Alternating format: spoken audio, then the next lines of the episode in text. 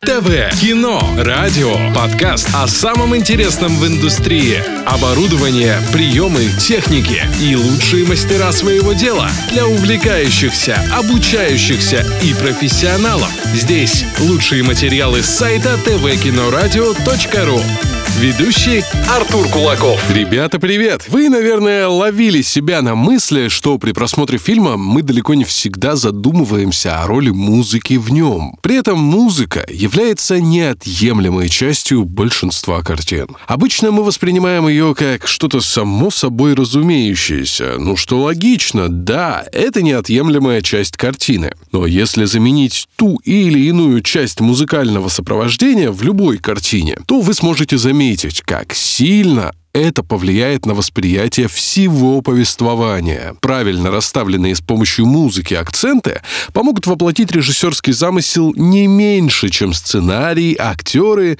или операторская работа. Музыку в кино можно обозначить для себя как невидимую фигуру, управляющую драматургией, потому что, например, мы видим в кадре молчащего героя и не знаем, о чем он думает. Но, услышав подходящую музыку, мы можем понять его эмоции. Он огорчен или весел, он что-то задумал или вообще ничего не понимает, а может он влюблен или зол. Музыка может сказать то, что герои не в силах озвучить. Поэтому для кинокомпозитора очень важно четко понимать, куда и какую музыку он пишет. Любое использование музыкального сопровождения в кино должно быть четко оправдано. Музыка помогает рассказать историю. Но как она сочиняется и записывается, из каких этапов состоит ее создание? Какие есть особенности у этого процесса? Обычно на эту тему вопросов очень много.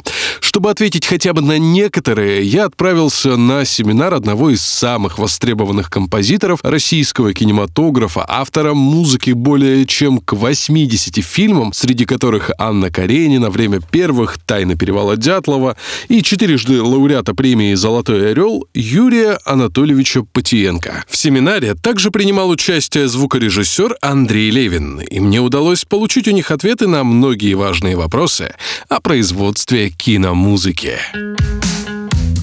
Интервью. Юрий Анатольевич, здравствуйте. Добрый вечер. Первый вопрос. А вот этапы, из которых состоит э, написание музыки с появлением новых там технологий, сэмплирования и так далее, они сильно как-то изменились или они примерно сохранились? В тот период, когда я начинал работать в кино, не было помощников электронных для работы композитора. Любой композитор сочинял музыку на рояле, исполнял ее режиссеру на рояле, затем писал нотные партитуры и с симфоническим оркестром либо живыми музыкантами записывал. И до конца а, этого процесса, до начала записи, э, ни один режиссер не мог слышать то, что будет. Поэтому режиссер был в положении человека, который обязательно получал какой-нибудь сюрприз в день записи, что до этого он не представлял.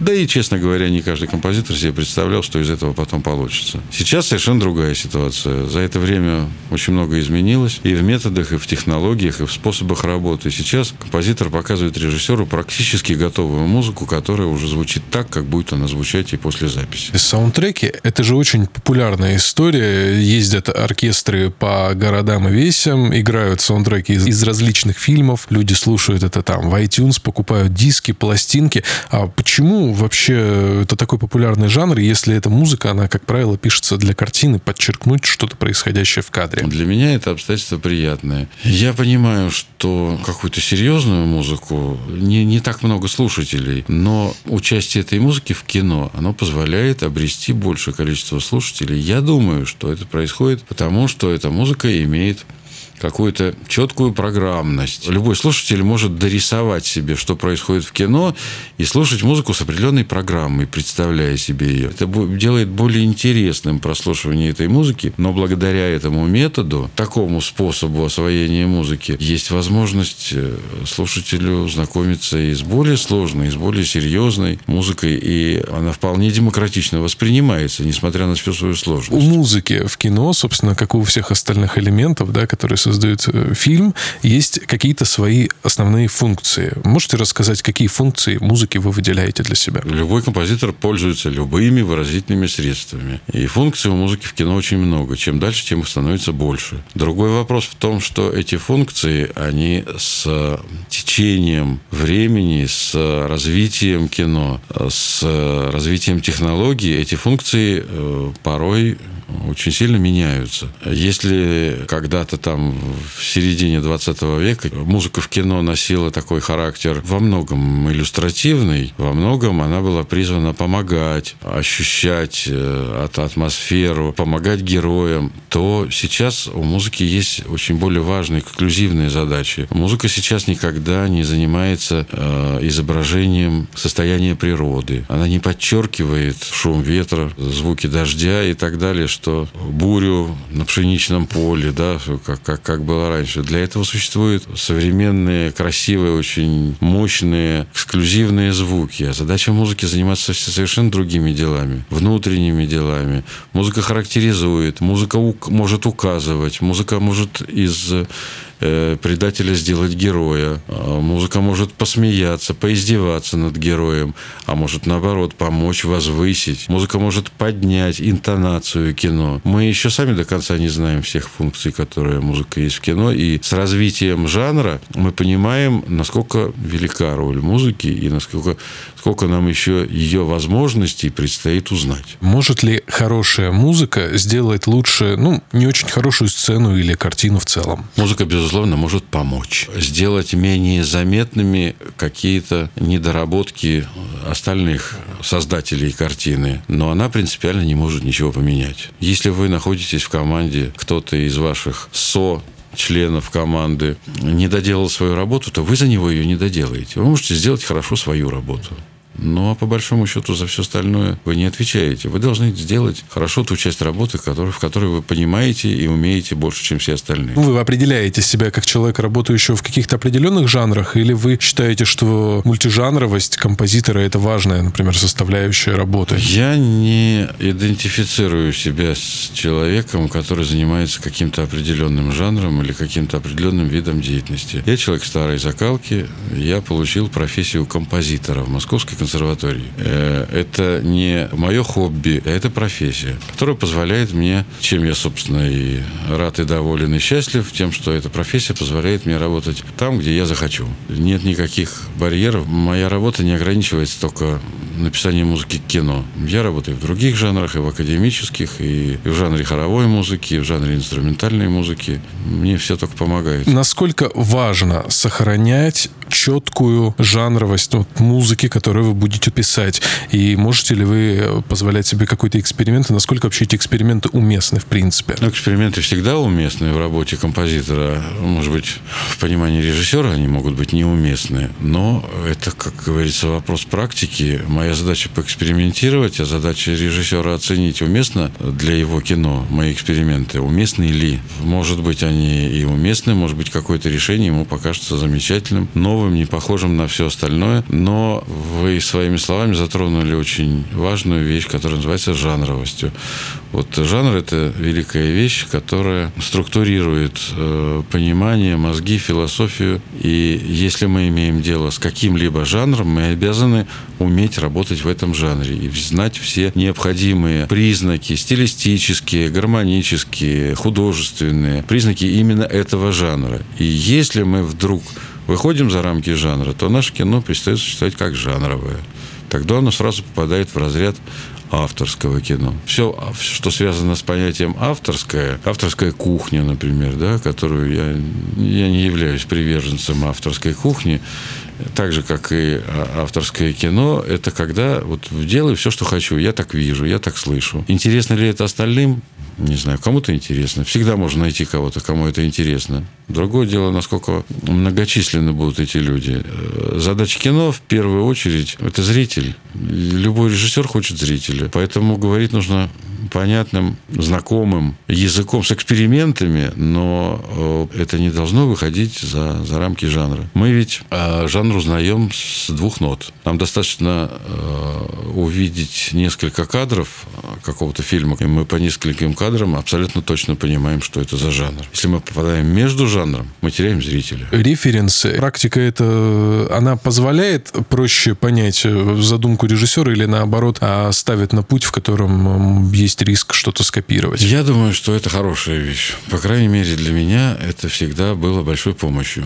Слушать задачи режиссера, который просто будет словами пытаться мне поставить задачу, э, это огромное обширное поле, и понять точно и четко невозможно, что хочет режиссер. Когда есть пример, он мне позволяет точно и четко понять э, ту задачу, которую мне ставит режиссер. Боязни копировать у меня нет никакой, потому что я никогда не иду тем же самым путем. Я не создаю подобную музыку. Я понимаю, что, э, что режиссер хочет объяснить мне, как работает эта музыка, какие чувства она должна вызывать. Этим методом можно пользоваться совершенно другими средствами, добиваться того же состояния, которое э, порождает та музыка, которая стоит в референсе. Это очень точный и понятный пример, и он облегчает жизнь. Интервью. Андрей, здравствуйте. Здравствуйте. Мы сегодня как раз э, разбирали пример, что в записи оркестра можно использовать еще и какие-то сэмплированные вещи. Вот где это все-таки уместно использовать, а где к этому лучше не приходить и писать только живой оркестр, например? Вы знаете, это вопрос композитору. Когда он сочиняет, какая задача, какая картина, чего э, мы хотим добиться, какое должно быть эмоциональное воздействие на э, зрителя, там, слушателя, что, о чем говорит эта музыка, и тогда получается, что мы приходим к тому, как это реализовать. Может быть то, что это должен быть какой-то пластиковый звук на грани, что это струнный, не струн, скрипка, не скрипка, раздражающий, тогда это можно сделать в электронике. Может быть ситуация, когда нужен квартет, который бы дышал, акустически исполнен, живые музыканты, которые бы делали какие-то там э, динамику, где-то раздували, где-то на пьяно играли. Тогда это, естественно, в пластмассе сделать гораздо сложнее и не добиться. От задачи зависит. Это решает художник, в данном случае композитор. А мы уже, как звукорежиссеры, это должны реализовать, понимая задачу. Как компонуется живой оркестр с сэмплами? Вот что прорабатывается в первую очередь, и как партии эти могут перекликаться между собой? Какие правила, может быть, вы используете? Вот именно с Юрием Анатольевичем Патиенко э, у нас были опыты очень разные. Мы делали полностью живые записи, только оркестр ничего. Мы делали записи полностью синтетические, ни одного живого тембра. Опять же, из задачи это исходило. Вот, экспериментировали заодно.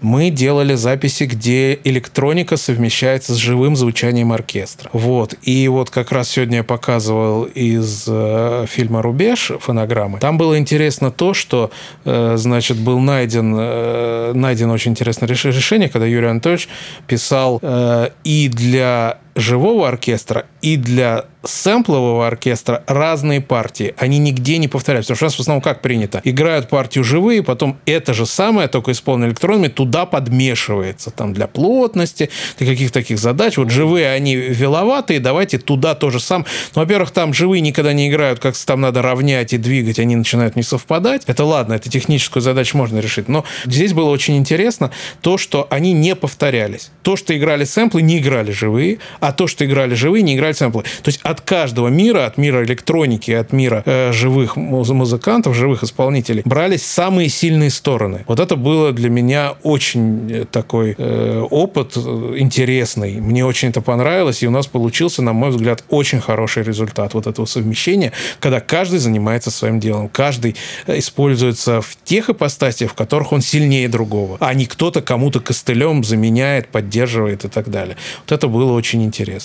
Вот. А так э, я не за только живую и не за только сэмплерную, или не, не за только совмещение. Пусть диктует картинка, задача, и тогда композитор, это его тоже инструменты, как у нас микрофоны, вправе взять из своего арсенала либо электронику, либо живое, но он должен этим владеть. Вот единственное, что он, очень часто бывает, что человек, потрясающий с консерваторским образованием оркеструет, знает оркестр, абсолютно, когда компьютер, одеваются очки, а что у меня все пропало, и ни, ничего нет. Либо парень компьютерщик, у него там все летает, он все знает, э, накачал ворованных сэмплов, а написать партитуру он не умеет. Вот. А вот как раз Юрий Анатольевич Птиенко, он сочетает абсолютно по 50 на 50 эти два мира, чем меня бесконечно удивляет. Он может любому этому мальчику компьютерному рассказать, как надо на самом деле правильно, и на каких сэмплах, и как все это делать, только у него все это купленное. У него нет никаких пиратских. Вот. И также он совершенно от бога оркестровщик и пишет совершенно потрясающе для оркестра. Поэтому для меня всегда большая радость, удовольствие и счастье работать с Юрием Анатольевичем Анатольевичем, потому что он совершенно уникальный человек. О наболевшем. Сейчас с развитием возможностей домашней записи, помещение для ну, домашних музыкантов, да, это очень важно, и что это как бы тоже дополнительный инструмент э, в работе, да, что вот помещение, которое отражение от стен, колонки, которые мы там мониторно используем, да, усиление и так далее, что это может повлиять на весь результат, который мы получим в завершении. И вот напомните, пожалуйста, насколько это важно. Потому что мне кажется, что об этом очень сейчас сильно ну, забывают, что ли, любители в основном. Ну, что я могу сказать? Э, в какой-то момент с развитием э, индустрии звукозаписи вот стали появляться вот эти все звуковые карты недорогие, э, программы для записи, и очень много стало появляться постепенно людей, музыкантов, которым записываются дома, вот. И сейчас очень многие пишут дома, и вследствие этого все время стоит вопрос, а вот помещение, а вот там колонки там и так далее.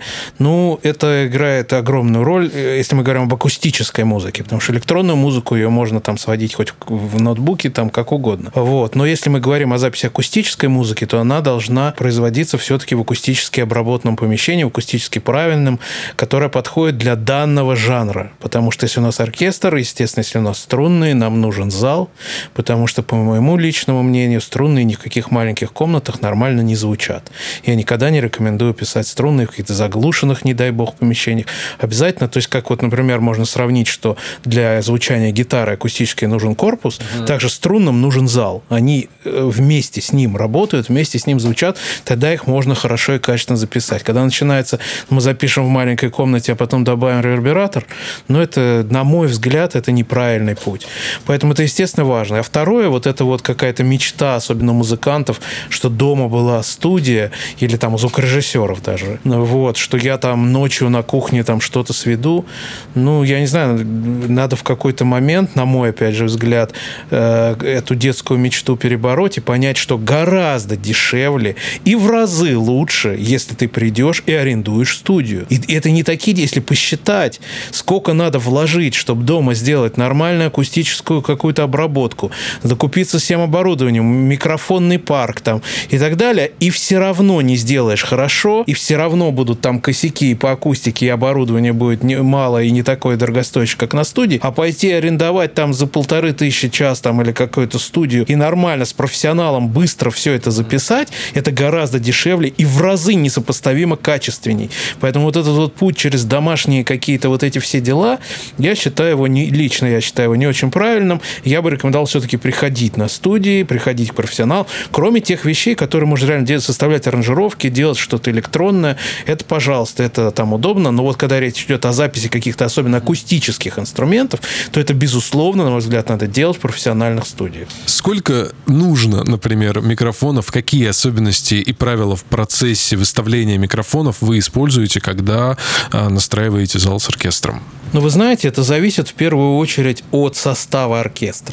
Потому что вот у некоторых людей, которые не связаны с записью музыки, для них это тайна, они им кажется, если приходит 100 музыкантов, то надо поставить 100 микрофонов. Нет. Вы знаете, порой большой состав гораздо проще записать, чем соло или квартет. Гораздо проще. Можно повесить над дирижером два микрофона, и будет все хорошо. Их много, они звучат в акустике, они могут между собой, если дирижер э, хороший, там, они знают музыку еще, если играют не с листа, то они выстроят правильный баланс, и надо просто это зафиксировать. Вот. Но вообще в современном мире вот мы используем, если для кино и не для кино, помимо каких-то общих микрофонов, которые снимают в общем звук всего оркестра и акустику зала, мы используем еще среднее поле, индивидуальные микрофоны, которые мы ставим на группы. Все первые скрипки, их может сидеть там 20 человек, может сидеть 6 человек, но на них ставится там два микрофона или три микрофона. То есть микрофоны ставятся группами, а не на каждого человека индивидуально. Поэтому, ну вот у нас пульт 80-канальный, у меня вот бывают проекты, где мне этих 80 каналов не хватает. То есть я упираюсь. А бывают проекты, где э, там 6 микрофонов. От задачи зависит, от состава исполнителей. Тогда это все подбирается. А уместно ли такое понятие в контексте записи, как любимый микрофон, и есть ли он у вас? Вы знаете, одного любимого микрофона нет. Микрофоны – это краски. Каждый микрофон, тип микрофона звучат по-разному. И более того, может быть, что даже один микрофон одной фирмы, одной марки, два экземпляра могут звучать по-разному. То есть это такая, такая вещь. В целом я... Это просто опыт. Вот, э, надо слушать разные микрофоны, как-то себе представлять, э, как он звучит. Опять же, у всех может быть разное восприятие. Какой-то серед... больше середины, например, в каком-то богатый низ получается. И вот ты когда понимаешь задачу, когда понимаешь, чего ты хочешь добиться и какой будет состав, ты их как себе в арсенал забираешь, типы, которые... Ну, если студия располагает хорошим парком, поэтому мне вот нравится э, в том числе работать на Мосфильме, помимо других параметров. Здесь большой микрофонный парк. Я могу набрать тех красок, которые мне нужны, нужны, расставить их на нужные мне инструменты, там контрабас, чтобы он, ну, который низ хорошо, ну и так далее, зависит от состава. И получить нужную мне картину уже микрофонами, не используя ни эквалайзеры, ничего вот это. Это все химия, которая сверху нарастает. Если есть возможность записать в хорошем акустическом помещении и с хорошим набором микрофонов, с хорошим парком, то там все звучит само, ничего не надо потом крутить и изобретать. А оркестр вы сейчас пишете в 5.1 или в каких-то других форматах? В основном для кино сейчас, несмотря на то, что Атмос, как бы спрашивают заказчики либо 7.1, либо 5.1, вот основные два формата, в которых приходится писать и сводить фонограммы. 5.1.7.1. А как вы записываете сараунд составляющую? Я использую многоканальную микрофонную систему, использую DK3, вот, и остальные микрофоны, которые расставляются в разных частях зала, из которых информация дается в сураунд и так далее, в окружающие каналы. Таким образом формируется реальная вот объемная картинка зала. Потому что если приносит какую-то одну монодорожку сэмплерной скрипки, ну, первая проблема, которая встает при сведении, откуда достать зал и что отдавать в сураунд. Начинаются всякие там танцы с бубном, бубном, ревербераторы. Но это все химия. Если есть реальный зал хороший, и можно в нем в разных точках расставить микрофон, из которых потом сигнал пойдет в сураунд, это получается самая хорошая запись, она очень здорово звучит. Я стараюсь вот так вот делать. Хорошо, вот если присовокупив весь общий профессионализм, там, ваш профессионализм музыкантов, да, которые э, играют дирижера, композитора, да, которые... И вот мы получаем, допустим, идеальную картину, да, вот, а сколько дублей нужно, чтобы получить хорошую хорошую запись, которая бы вас, например, устраивала по вашему опыту? Ну, вы знаете, э, это зависит от уровня музыкантов, от уровня оркестра, от задач, которые ставит перед ними композитор, и плюс от того, насколько профессионально это все оркестровано. Вот. Потому что если, как сегодня, вот на сегодняшнем семинаре Юрий Анатольевич покажет, он заботится, он рисует лиги, он рисует акценты, он максимально все объясняет уже в нотах, тогда объяснять надо мало, и исполнение прям с первого дубля уже идет достаточно хорошая, дальше можем улучшать, улучшать, улучшать, куда-то просить двигаться, но какого-то вот числа конкретно, сколько на дубле, этого нет. Ну, как бы единственное, что я могу сказать, что мы стараемся не оставлять один дубль, потому что, ну, все-таки нужен второй. Где-то не услышали какие-то там шумок, не шумок, сейчас все вычищается, но в целом вот что-то там кик смогли прослушать, просто нужно всегда два. То есть меньше двух мы не делаем, а дальше бывает, что два дубля, все и записано. А максимум, опять же, если он и есть, то я стараюсь, как я вот сегодня рассказывал, не оставлять оставлять дубли и не копить, и не делать их 20-15, потому что это, на мой взгляд, неправильный путь. Надо четко на стадии записи понимать, чего мы хотим. Если это не то, если это дубль, я удаляю. Оставляется 2, 3, 4. Вот так. Но не 15, 20 или 40. Вы потом их э, очень сложно выбирать. Это надо много времени. Зачем вот это все устраивать? Люди это делают, когда не понимают задачу, когда не знают, чего они хотят. Они не могут сказать, чего их не устраивает в исполнении. И просто пишут дубли на всякий случай, а мы потом что-то выберем. Мне очень это не нравится, такой процесс. Я стараюсь его категорически избегать и сразу на записи по возможности принимать решение. Да, да или нет. Если нет, то почему нет и что изменить. Вот. Это очень важно. Такой момент, как э, вычищение шумов из записи, да, вообще, в принципе, это постоянная, я так понимаю, практика, и вообще, и это первая часть вопроса, да, вычищение. А вторая часть — это, в принципе, использование дополнительных обработок, э, эквализация, компрессия, пространство. Что вы используете и используете ли? Э, значит, по поводу второй части я сразу отвечу. Все что, о чем я говорил, и выбор микрофонов, и выбор помещения для записи, и эквализация, компрессия и прочее, оно должно расти из произведения. Что это? Как оно должно звучать? Где оно должно звучать? В каком контексте? Это наши инструменты. И нельзя сказать, что вот если бочка, то ее всегда надо компрессировать. Если бас, то все время надо вырезать там 500 Гц или что-то. Это все какие-то набор штампов. С них можно, в принципе, наверное, начинать учиться, но когда ты уже достигаешь достигаешь какого-то уровня, это все надо нарушать, делать все наоборот, делать по-другому, искать, выходить в какое-то новое пространство, где этих догм нет. Потому что на самом деле это все творчество. Вот. И я использую эти все обработки, плагины, эквалайзеры, компрессоры как инструмент. Если мне нужен плотный режущий оркестр, и там у меня помимо него сэмплы, я могу спокойно компрессировать струнные, хоть там в академической музыке это типа не принято, но вот как-то вот, потому что другие задачи. Здесь киномузыка, это рок-н-ролл, можно сделать и компрессию, и эквализацию, если это надо, если это диктуется произведением. То есть я исхожу из того, что мы делаем и для чего. И тогда набираю себе под задачу эти инструменты. Вот как-то так. По поводу очищения шумов, вот на оркестровых записях это практически всегда. То есть мы всегда просим тишину, мы всегда просим вести себя аккуратно, но просто очень много людей в одном помещении. То есть кто-то скрип, кто-то случайно смычком задел. Ну, невозможно, они не роботы, не могут перестать дышать, сесть в, в идеальную тишину. Обязательно же и все время приходится потом эти шумы очищать. Клик я все время, как я сегодня рассказывал, во время записи регулирую, где они играют тихо, я его прибираю, где громко тихо, потому что у меня практически с кликом не бывает проблем таких, что прям надо вычищать. Этого у меня вот э, уже не бывает. Я все время очень тщательно это на записи слежу и регулирую. И с этим мы уже на это время не тратим. Но какие-то естественные шумы оркестра, они все время есть и все время приходится. Но это часть процесса. Ничего такого в этом нет. Просто надо, чтобы продюсеры понимали, что нужно какое-то время на то, чтобы эти э, шумы убирать. Все. Интервью. Такой вопрос для наших слушателей, которые, возможно, хотят заниматься киномузыкой, да, возможно, хотят как-то себя попробовать в этом. Важно ли иметь, э, по вашему мнению, важно ли иметь музобразование и, или достаточно просто чему-то, что-то уметь, быть самоучкой там, на гитаре, на, не знаю, на пианино, да, играть на чем-то. А если и этого недостаточно, то что нужно, какие знания получить человеку, чтобы как-то проникнуть в этот мир? Ну, если честно, мой ответ вряд ли будет популярным потому что э, мое глубокое убеждение в том, что чем-либо заниматься можно только профессионально. Для того, чтобы профессионально заниматься музыкой, надо музыке учиться. Можно быть писателем, не зная правописания, алфавита, устройства предложений, понимания формы, э, драматургии, невозможно. Можно э, являться генератором очень интересных литературных идей, но воплощать их будут другие люди, которых вы будете приглашать из литературного института, и грамотных людей, которые смогут, по крайней мере, грамотно написать этот текст. Вот э, очень много примеров того, что происходит в кино.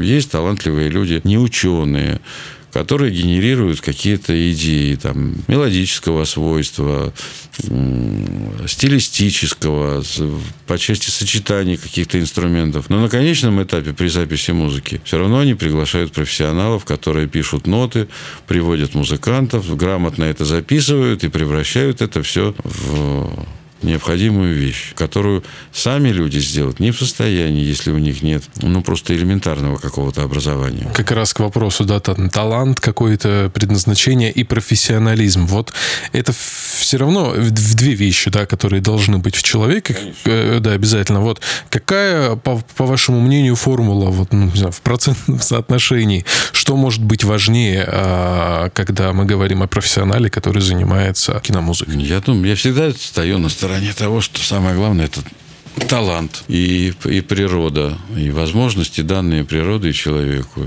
Если он приспособлен этим заниматься, у него есть все данные, он может этим заниматься. Если он талантливый человек по-настоящему, значит, он трудолюбив. Если он талант, но не трудолюбив, значит, этот талант недостаточно. ТВ, кино, радио, подкаст. Спасибо Юрию Анатольевичу Патиенко, спасибо Андрею Левину за отличную беседу, друзья. Спасибо и вам, что провели это время с нами. Надеюсь, было полезно. Подписывайтесь на подкаст ТВ Кино Радио в SoundCloud и Apple подкастах. И на странице ТВ Кино Радио во всех соцсетях. До скорого. ТВ, кино, радио, подкаст о самом интересном в индустрии. Оборудование, приемы, техники, интервью и мнения лучших мастеров своего дела. Все самое полезное для увлекающихся, обучающихся и профессионалов. Все материалы ищите на сайте tvkinoradio.ru